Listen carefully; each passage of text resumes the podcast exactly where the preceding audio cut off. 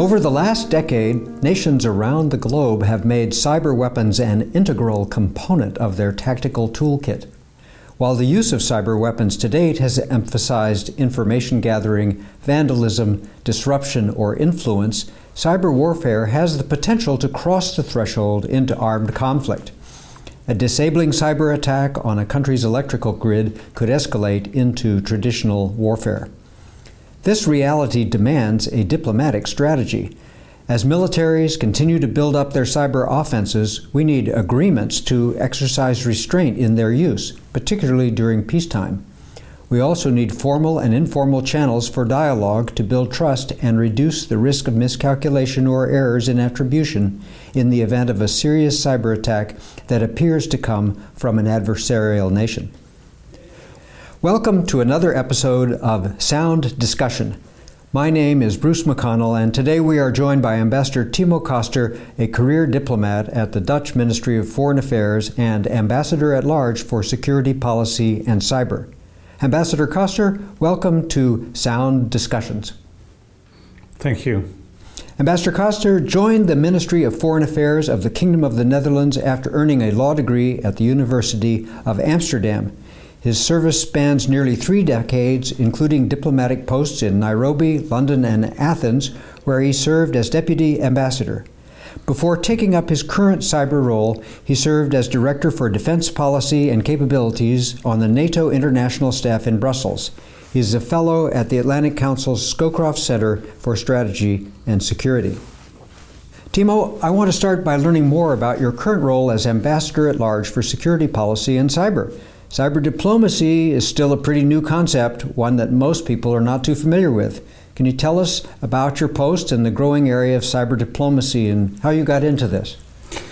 Yes, Bruce. Well, first of all, thank you very much for having me. It's a great opportunity to be here and uh, explain these kind of things.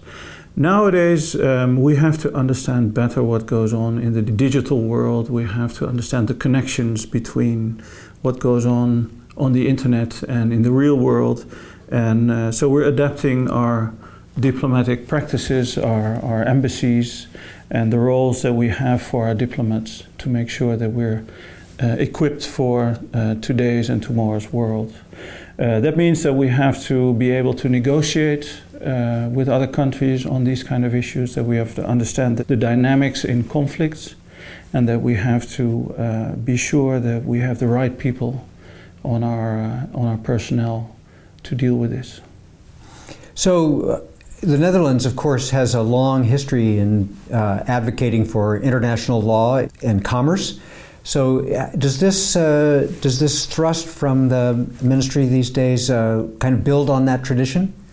Yes, absolutely. We have a, a long-standing tradition in the Netherlands to promote international an international rules-based order. We're one of the very few countries in the world that actually has this enshrined in the constitution as a task for the states to promote international rules-based order. Um, cyberspace, of course, is a new domain, a new area where things work slightly different than what we're used to. We say we always say that international law applies in cyberspace, but we don't know exactly how yet, and we're in the process of understanding that and and figuring that out between ourselves within the government, but also with other governments. So you came to this position after serving at NATO, where your focus was not primarily on cyber security matters, but cover all aspects of NATO's force structure and doctrine. How did that experience inform and help you in going into this job? Yes, as a matter of fact, at NATO, I was I, I had uh, responsibility for all other domains except cyber. So that was an interesting uh, uh, switch for me. I think what I've learned at NATO is first of all that um, first of all that you learn to think strategically, to see the bigger picture, to understand what the the common interests are of, of 30 different nations. Uh, cyber clearly is is not confined to national borders. It's a it's a shared security interest, and it's something that we have to tackle together. And it's also interlinked with other um, other parts of, of conflict. Uh, nowadays, we talk about hybrid warfare, um, which in its current form might sound fairly new, but, but is really not because we've, we've known different uh, uh, strategies and tactics over the ages. Um, but we have to understand how cyber and a cyber component of a conflict interacts with, let's say, the more conventional domains, and, and how we build a strategy, not just to, to recognize what a hybrid campaign is, but also to, to counter that pressure with an integrated uh, uh, strategy. So that's something that I picked up at NATO that I bring to this current role. And, and also, as you say, uh, you brought the experience of dealing with 30 fairly diverse countries. So these are all fairly well developed European countries, but uh, particularly in cyber, the capacity issues of understanding the impact vary widely. So, you know, we, we read these stories about uh, horrible events that are going to happen. The world is going to come to an end because of a cyber attack, and yet it's, uh, it hasn't happened. And I think there's some weariness with these horror stories. Uh, and yet there is a real threat. So, what's your experience in terms of raising the importance of cyber diplomacy and, and the stakes that are involved? What's working for you in doing that? First of all, we by now we all understand that the internet does not just present opportunities, um, which of course is very important. It, it, presents opportunities in terms of freedom of speech, of promotion of human rights, intellectual discourse, but it also ho- holds risks and dangers, which span from uh, crime, uh, theft, uh, coercion, and, and the kind of things that states do to each other in general, people understand that it's not just all a rosy picture and that there's also a dark side to it. What we as a government have to understand is, first of all, how we, uh, what kind of uh, threats we have to protect ourselves and, and the population from, uh, how we can actually make sure that we function through an attack and that we continue to be able to, to function as a government. And also, we have to make sure that we understand how we interact with other players, because the, the one thing that is different from the internet, from the, the let's say the, the, the real world, is that the internet is not owned by the government. The government owns the open road, so the government can decide where to put the traffic lights. The internet is not owned by the government, so if you want to decide where to put the traffic lights, you have to interact with the other stakeholders, so governments, uh, companies, NGOs, civil society, everyone has a say in this. And that, that makes it for us a, a rather complicated uh, matter compared to other areas. Well, particularly in the area of security, because yeah. we traditionally rely on governments uh, to do security, and we rely on governments to exercise the legitimate use of violence. And so, how does that work? How how do the conversations uh, at NATO, for example, or in your conversations? Uh, go when you start realizing that you have to rely on the private sector to do some things that are in the past have been really governmental functions. Yeah, so, so that's difficult for individual governments and certainly for a collective organization like, like NATO, where you always have to deal with uh, differences of opinion and, and a sort of an understanding that develops over time. I think uh, if you take the example of NATO, in, initially we thought this was something for individual countries to deal with, individual governments. Then we realized that we had to protect our own infrastructure, which means the, the computer systems of NATO as an organization and our command and control facilities, etc. And then after a while, we started to realize that we also needed to protect critical infrastructure in each country. Because if the power grid doesn't function anymore, you cannot uh, function through a crisis and you cannot defend the country. So it's sort of uh, something that is still intellectual under development, strategically under development. And now we're moving to a point where we say, okay, it may be the case that defense only is not enough and that we have to move to offensive scenarios where we can actually uh, bring about certain effects even before we get attacked by others. Right, right. We have the uh, U.S. doctrine now of persistent engagement, in which things that you know, look kind of offensive are being done for defensive purposes. It's quite controversial, of course, but it, it displays and illustrates how the boundaries in cyber are, are messy and not what we're used to in the conventional world. That's true, and the Netherlands has declared that we have developed and are able to deploy offensive cyber cap- capacities as well. We have also put those cyber capabilities at the uh, disposal of NATO commanders. But you, what, what the US is developing at this moment, of course, is one step further. We don't necessarily approve or disapprove of it, but we do recognize that we need to work with the US government to make sure that we understand how they operate this, that we have to make them understand that we don't want them to operate it and in the process violate our sovereignty or sovereignty of other countries. So we have to make sure that we understand how they do it and they understand how we want them to do it. We have to make sure that we don't trigger escalation uh, or, or an arms race, which is not, not uh, in anyone's interest. And we have to make sure that um, we, as uh, a country, know what's going on on, on, our, on our territory and on our turf.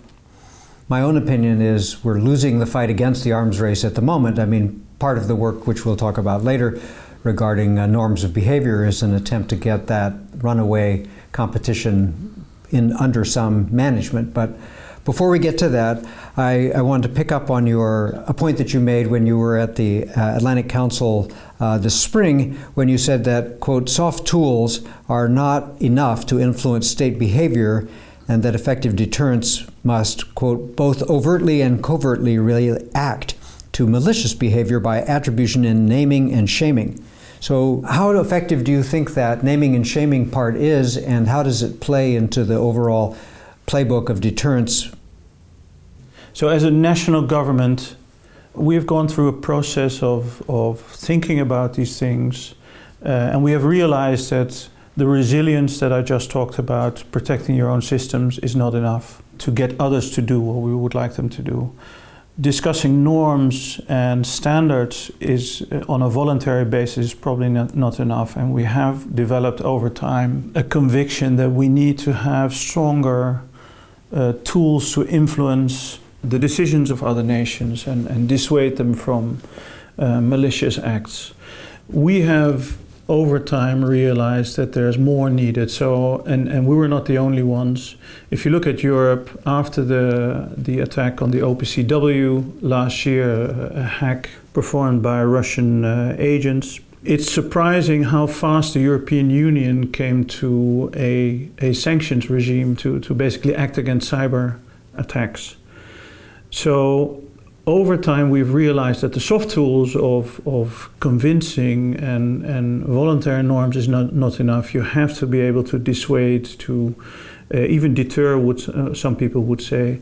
It's not easy, and if your question is how effective is it, well, none of the tools are effective by themselves. I think we will only be successful in influencing the behavior of, of other states if we have that full range, that full continuum of, uh, of tools at our disposal that we can actually operate in a, in a cohesive way, not just within our own government, but between governments and between allies. And only then we have a chance of influencing the behavior of, of uh, states that uh, mean to do harm.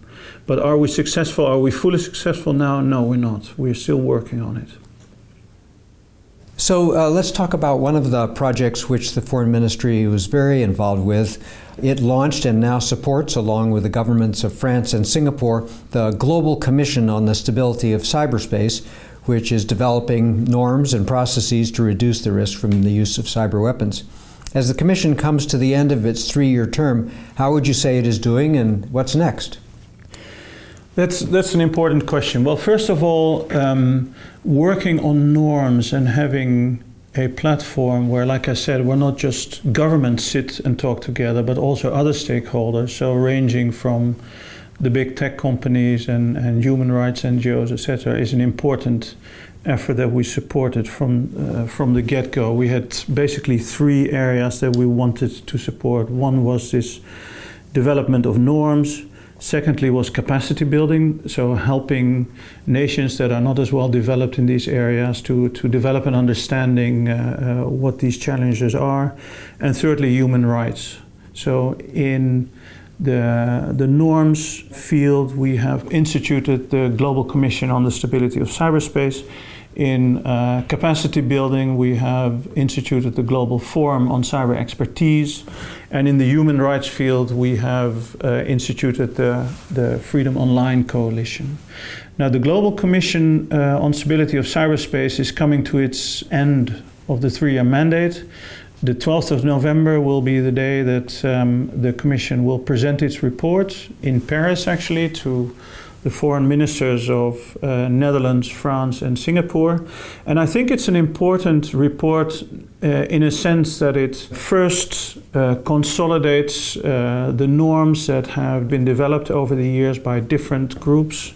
Um, so it's an important um, body of work that uh, others will be able to draw upon. Secondly, I think it gives some, some clear direction to how these norms should be implemented how they should be monitored and how they should be promoted in the future. And I think in that sense it's a, uh, it's, it's a very timely report because uh, in, under the United Nations there's two processes underway or getting underway now to, to discuss these norms. So it's a very important input that uh, nations will be able to draw upon as they develop that um, discussion about uh, uh, behavior of states in, in cyberspace. So, one of the areas which is getting pretty interesting, I think, in this whole question of uh, how to make the internet safe for everybody is, uh, on the one hand, the need to have governments more involved and the military is more involved, and at the same time, a recognition that uh, it's important to promote human rights and, uh, and freedom. And there's in d- democracies, there's a recognized tension uh, between the role of governments and the role of the, of the people mm-hmm. uh, in maintaining democracy, if you will. So, um, do you feel like uh, that balance of democracy is, is somehow uh, shifting or is uh, called into question or threatened in some way at all by the evolving role of governments in cyberspace? Well, this this is the most difficult question there is, and and, and, and a key question. Um, and I would say it's um, it, it's a moving target. It's difficult to say whether at this very point human rights are compromised um, by individual governments. I think the, the discussions we have in in the UN about what nations are uh, allowed to do in cyberspace, what governments are allowed to do, it's it's a very fundamental question that touches upon the relationship between the state and the citizen.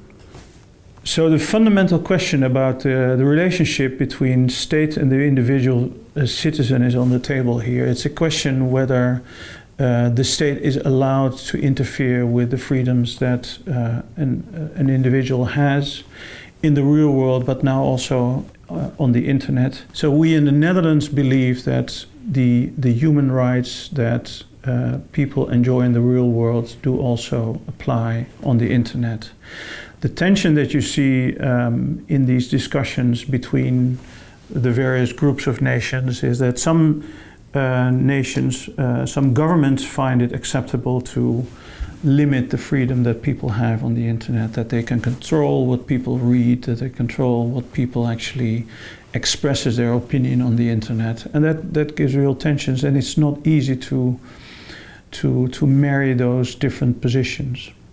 Absolutely. I mean, with all uh, freedoms come responsibility. And so, uh, as we're seeing uh, with hate speech in, in America, um, there's a problem with the propagation of rumors and fake news and fake news stories and things that have much more uptake uh, by regular citizens than, than the truth.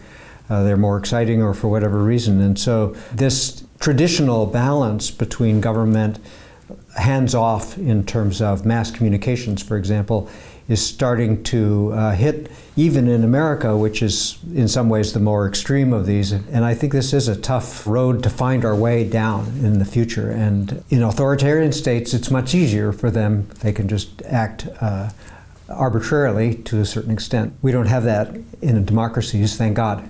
Yeah, but but so so now you talk about the tension between hate speech on the one hand and the truth on the other hand.